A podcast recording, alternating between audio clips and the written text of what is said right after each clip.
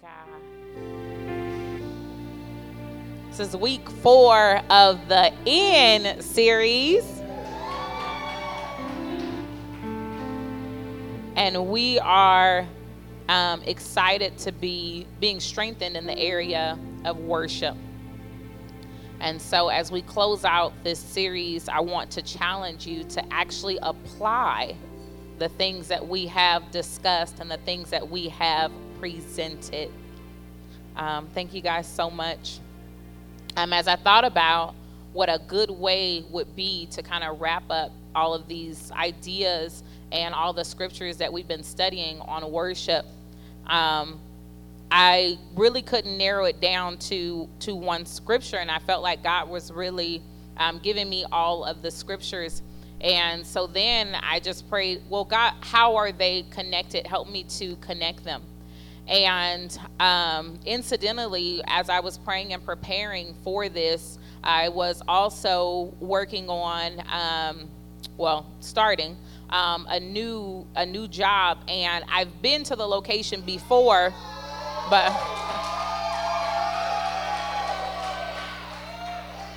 But I've, I've been to the location before, but um, you know, once you go to a place one time and you let years pass in between, it changes. You know what I mean? So I couldn't, you know, quite remember all of the locations and pieces and turns and campuses and this side and that side. And um, I thought I was going the right direction. And I looked up and I was at a college, but it wasn't the college I was supposed to be going to.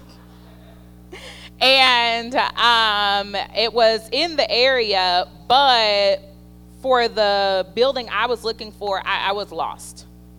And um, I had tried so hard to make sure that I got there on time and I had looked up the directions ahead of time. I even downloaded the stinking map, okay, on my phone. So I had like a little PDF. I was like zooming in. And in my mind, I knew where I was going. I had made all preparations um, to make sure that I got to where I was going.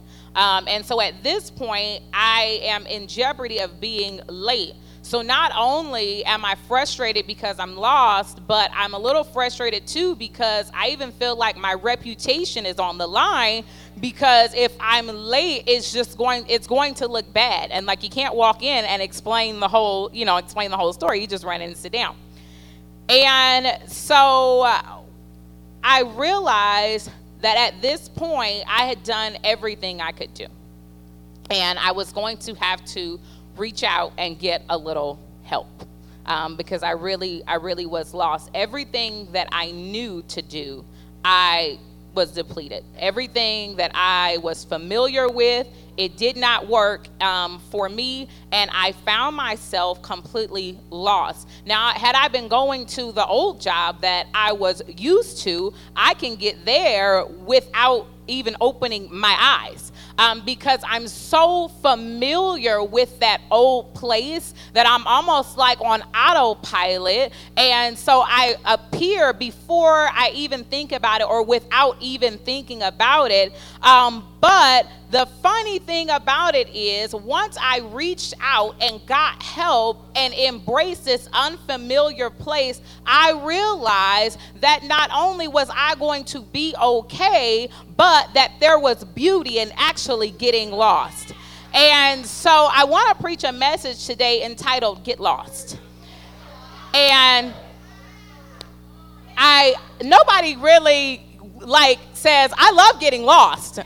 Like most of us become very frustrated. Most of us, um, you know, I've even gotten to the point where I've gotten lost. Sometimes I just turn around and go back home. Right? Because at this point, I'm like, it wasn't meant for me to go. It wasn't meant for me to be there. Um, because if the Lord wanted me to be there, I wouldn't have gotten lost on my way there. Like, these are the conversations that I have with myself about getting lost. But the funny thing is, if you want to worship God, with all that you are, all that He is, you need to familiarize yourself with getting lost. Because, see, it's the old season that we're very familiar with. Um, it's our old worship that we can get there with our eyes closed. See, that's the lackadaisical worship that we give out of tradition. We just show up because we've been there before, and so we just get there, and before we know it, the set is over, but we're the same. Worship is an expression of the heart. And the Bible says that out of the abundance of that heart, your mouth will speak. Words like abundance, overflow. These are words that are prevalent in the Word of God that we read. How many of you know that when something overflows, there's no catching it? If you were to fill up a cup and it began to overflow, then chances are that what ends up on the counter would get lost because you wouldn't be able to contain it. There is an old saying um, people say, When I think, I thank.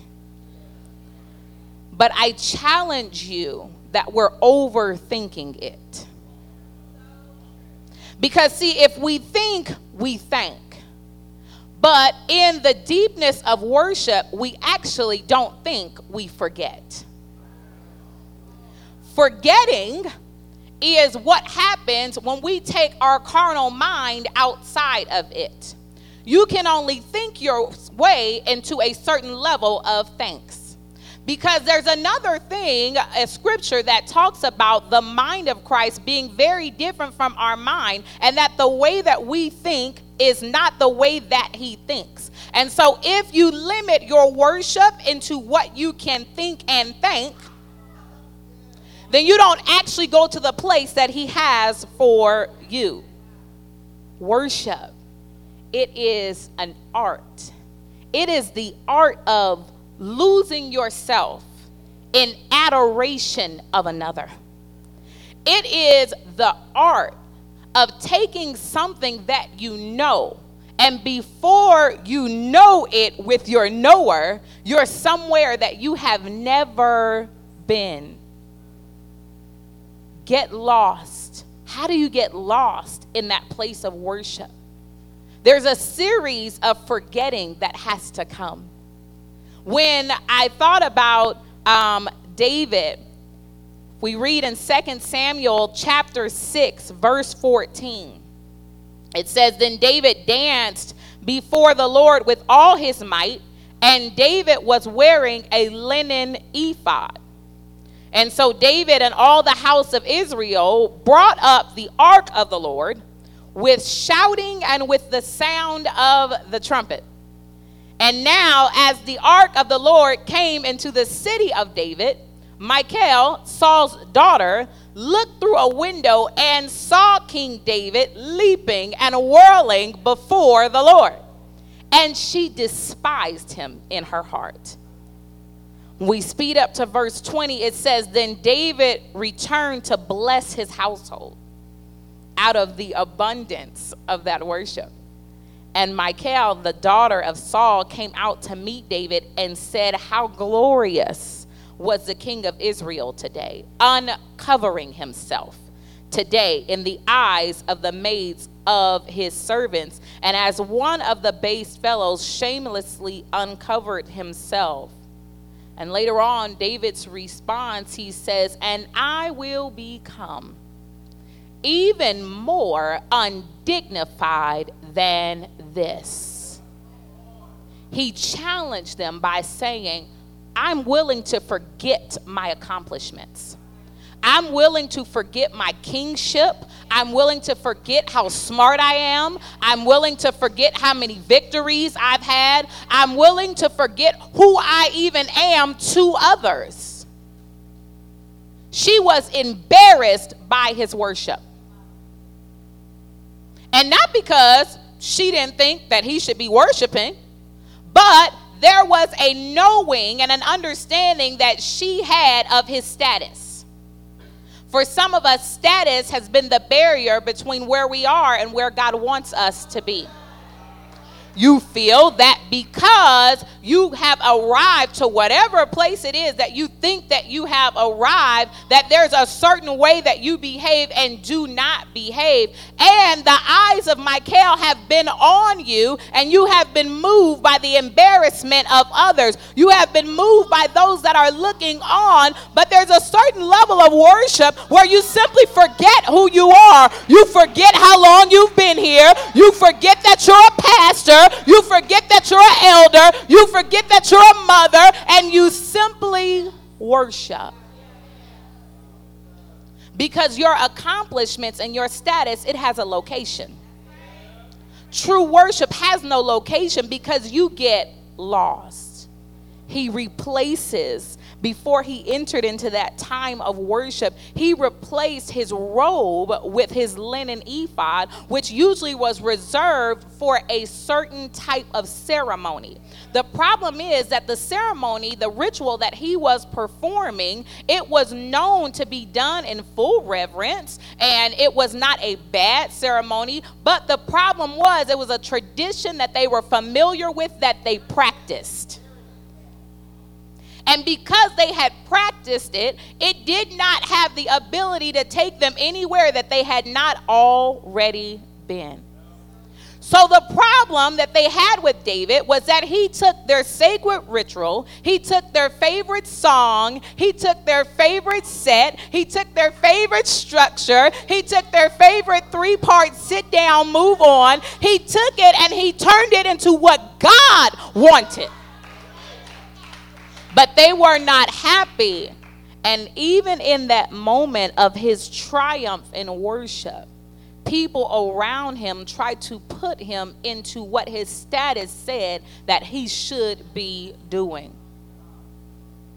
She despised him for the qualities that made him great.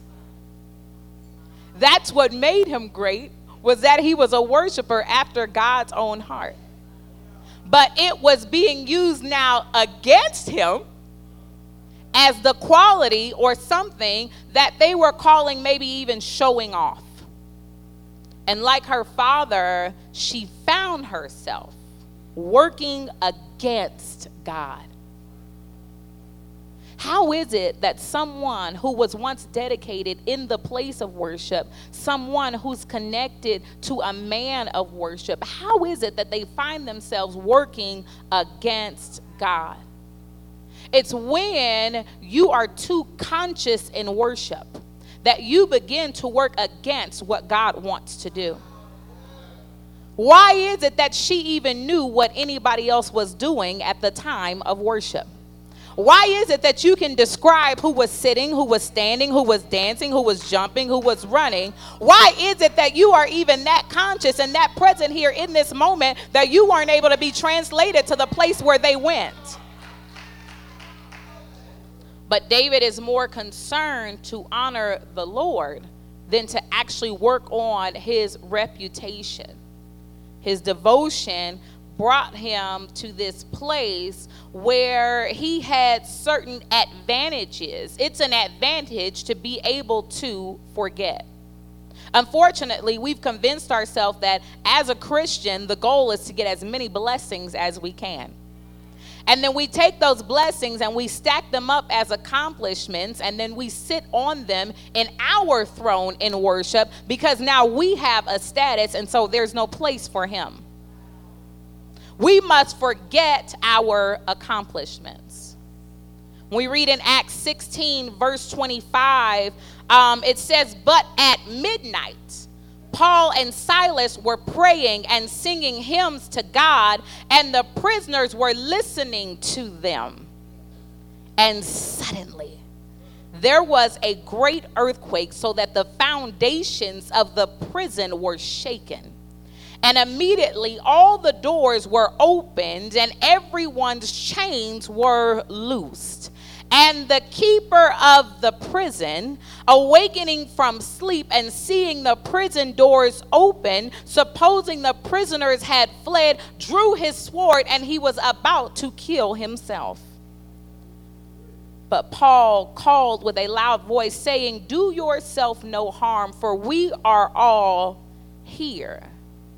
Then he called for a light and ran in and fell down trembling before Paul and Silas. And he brought them out and said, Sirs, what must I do to be saved? This is a response to somebody else's worship, y'all. I, I don't I don't know if you're actually like listening to what's happening here. I know you might be waiting for me to make a point after this, but this is the message right here. It's telling you what your worship should be doing. When's the last time that somebody was on the verge of suicide and your worship saved them? When's the last time that somebody's shackles fell off simply because you opened your mouth?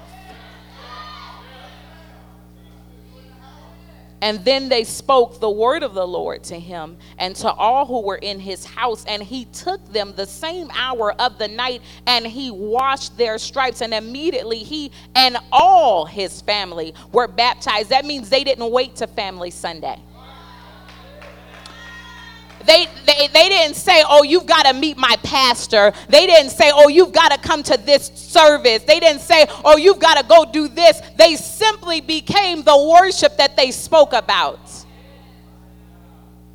And now, when he had brought them into his house, he set food before them and he rejoiced, having believed in God with all his household. There was no sleep for the missionaries that night.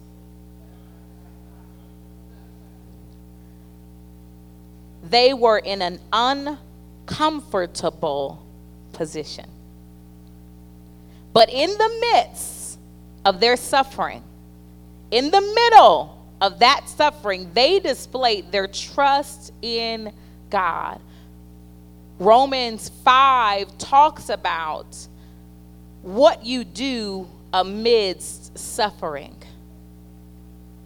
The problem is, as believers, we often find ourselves amid suffering. We're familiar with that.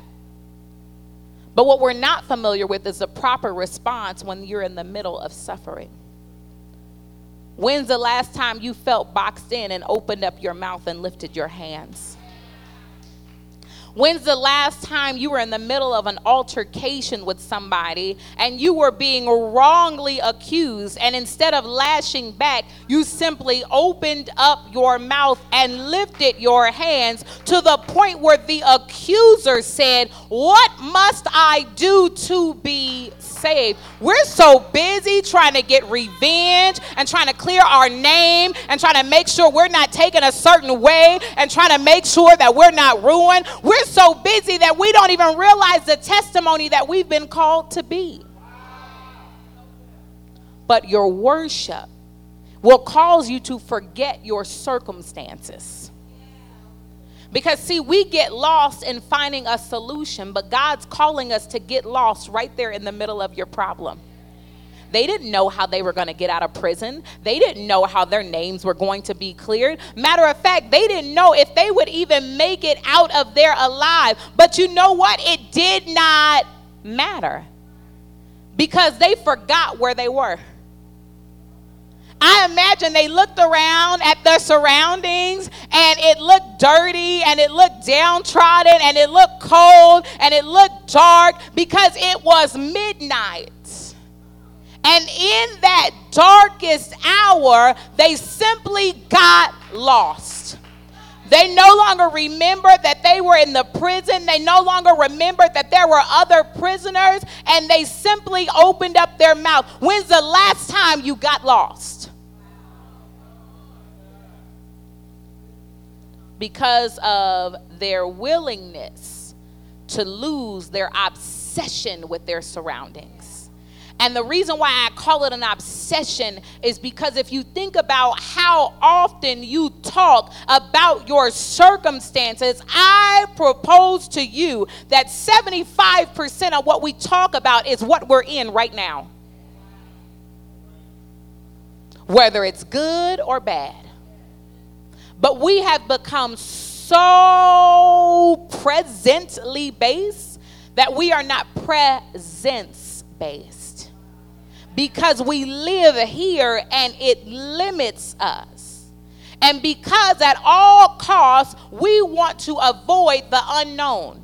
And so we play it safe when it comes to worship. We play it safe when it comes to praise. We play it safe when it comes to his presence. We play it safe because we don't want anybody to be offended. But their freedom is locked up in you getting lost. Do you think that those prisoners could fight the presence that fell in that place? When you walk with his glory in your mouth, with you walk with his glory in your belly, when you walk with glory all over your life, anything that may have seemed odd or weird, it didn't even matter anymore because they couldn't fight the glory that was on their life. And so there was a supernatural confirmation that there was something different and that these were the messengers. And even though the prisoners may have lacked familiarity, there was something in there that they could not deny. What are you in right now that prohibits you from going in?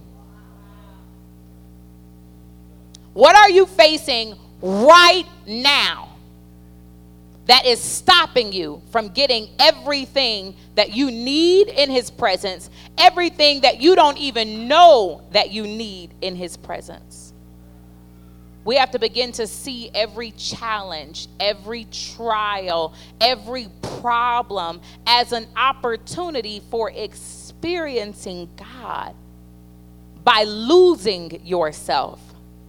You know why people don't like to get lost? Because they don't have control. You know what people say when they get lost? I just, I wasn't familiar with the area. I, I, I'd never been on that street before. And there's something about the unfamiliar that causes a panic in people. We have been on the threshold of going to where God wants us to be, and that panic arises. And if we're not able to call out what that panic is, we retreat. Why? Because we're trying to keep ourselves safe. But the very place where true safety lies, you're being held back from because you are too much in your conscious mind. Your life makes too much sense. We've been taught to critically think from the time we were in school, and we've critically thought ourselves out of the presence of God. And because you're concerned with what makes sense and what it looks like, you've lived in that place of safety.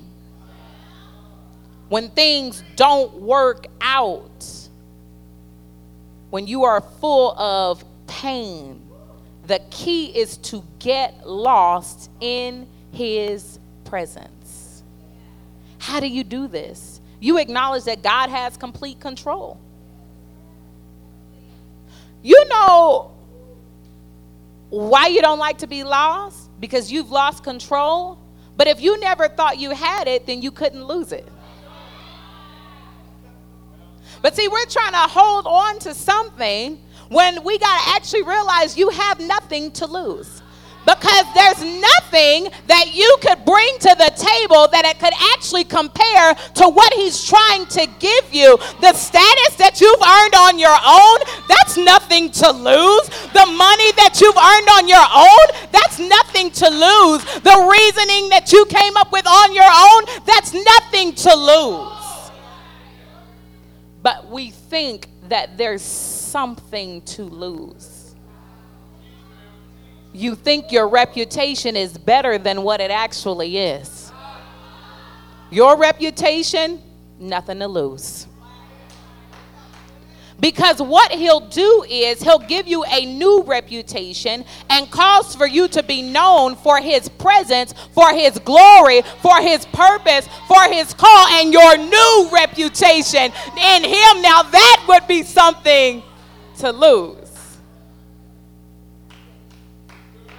There is this innate ability to become completely unaware of your surroundings.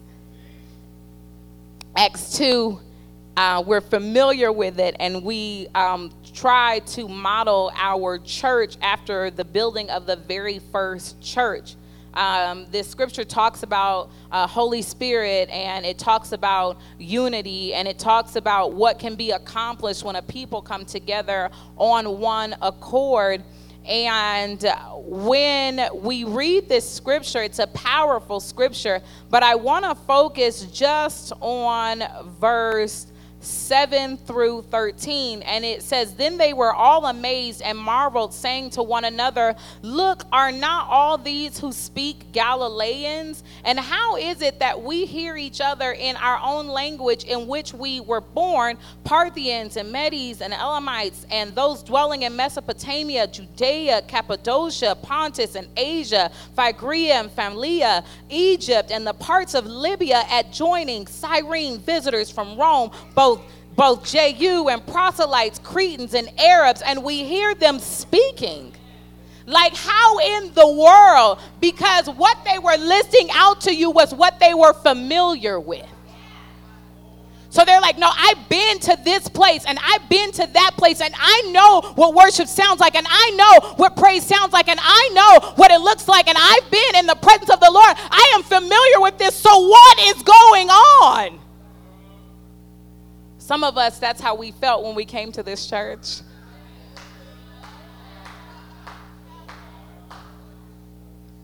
Some people have felt that way to such an extent that they run from the newness. And he said, he warned you, he said, Behold, I do a what? Shall you not know it? So if it's not new, he's probably not doing it. And then verse 12 it says, So they were all amazed and perplexed, saying to one another, Whatever could this mean? And then others looking on, mocking, they said, They are full of new wine.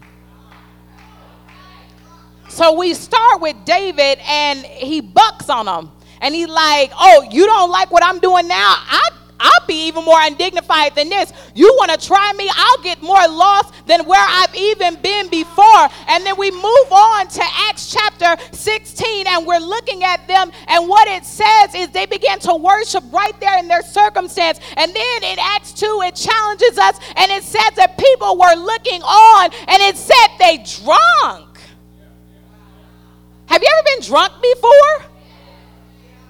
You ain't got to raise your hand. It's okay. You're laughing, so I know that that's you because you're laughing. Then you looked at your neighbor. It's okay. It's okay. The funniest thing in college, and I know this is probably bad, but I like to watch the drunk people. Because I'm just like, you are so stupid. You sound crazy you look ridiculous. You are making all kinds of decisions that to me, the onlooker looking on does not even like, I don't even know why you would do that. Why are you saying that? Why are you behaving that way? Oh my God. And like, I don't know what it was, the girls at USC, they like to take their clothes off when they got drunk. And I'm like, oh my God, put your clothes back on. Like, come on, let me help you. But there was no helping them because they had gotten to that point of no return. They were so gone, so lost. There was nothing that I could say. All I could do was try to help them and keep them safe until they slept it off. This is what the Bible describes that our worship should look like. This is what the Bible said that our worship should look like.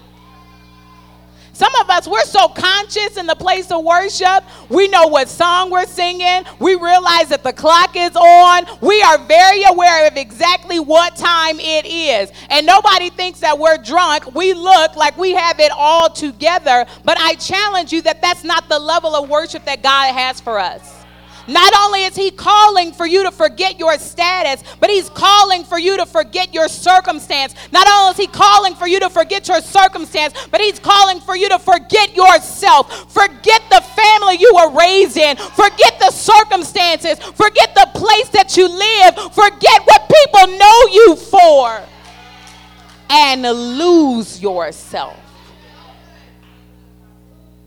We have an entire legacy that we can be reminded of.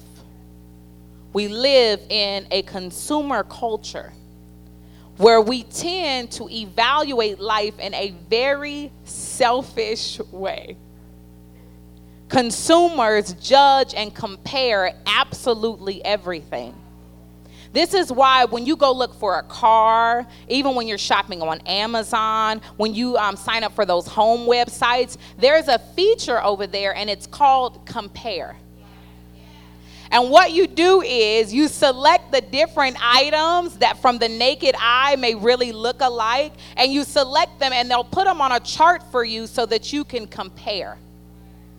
And it says, okay, well, this one comes in these colors, this one goes this fast. And the goal of that comparison is for you to be able to judge yourself which one is the best one.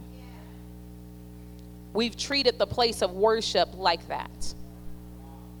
We compare singers, we compare musicians, we compare songs, we compare jumpers. We even compare the loudest to those who are quiet. She must be in sin. She quiet.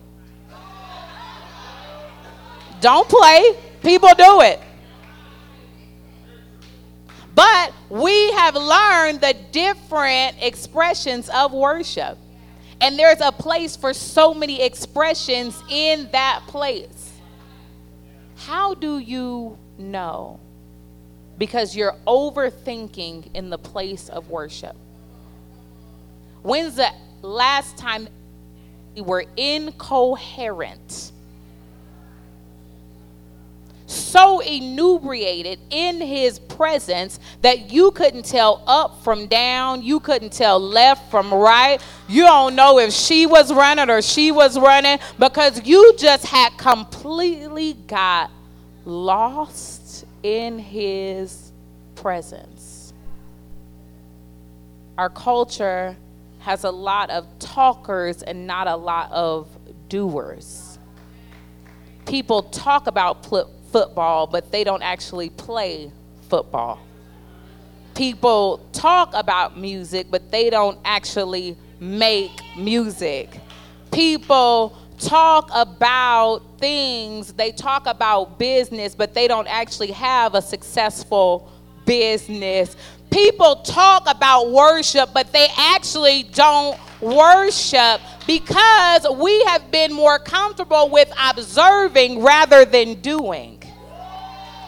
So we have no problem saying that we went to worship, but we don't actually know what it's like to have been in that place of true worship. We talked about you becoming worship. How is that? Because that means that everything you do, every piece, every fiber of your being. Every time you open your mouth, every time you wake up in the morning, it's a testimony to the value of Jesus. If there were no words and I simply looked in the window and watched you worship, what would his worth be? How worthy would he look if I just watched you? How worthy would he look if I saw you calculate every movement?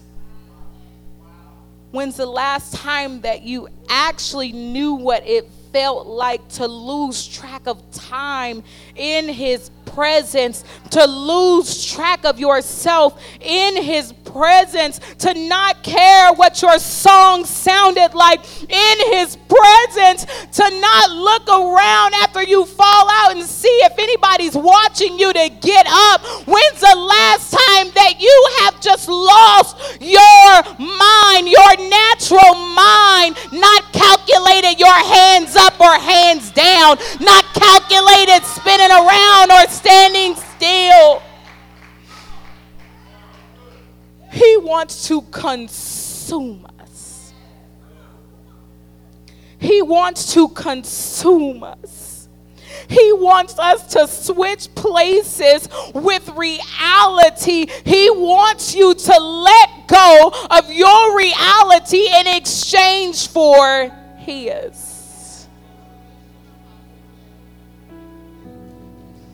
There is an alternate world out there.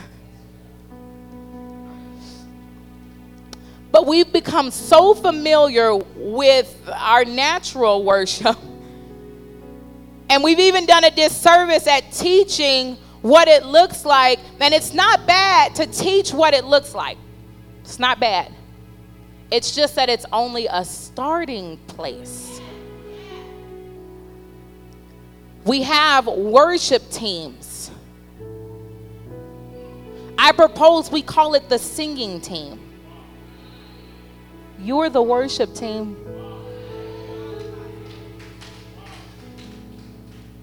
How do we designate 5% of an entire body to be responsible for the ones that declare his worth? Look at your neighbor and say, Welcome to the worship team. Look on the other side and say, Welcome to the worship team. You now are those who have been charged with worshiping Him unconsciously. God wants to break us. He is trying to break tradition off of you. He is trying to break this critical thinking, man pleasing, restricted worship off of you. God is trying to release to us this unconscious state of mind where we don't even know what time it's over because we are lost. And if you would get lost, if you would lose whatever it is, kind of street cred or church cred that you think you got, if you would get lost, I propose to you that everything you've been looking for can be found in getting lost.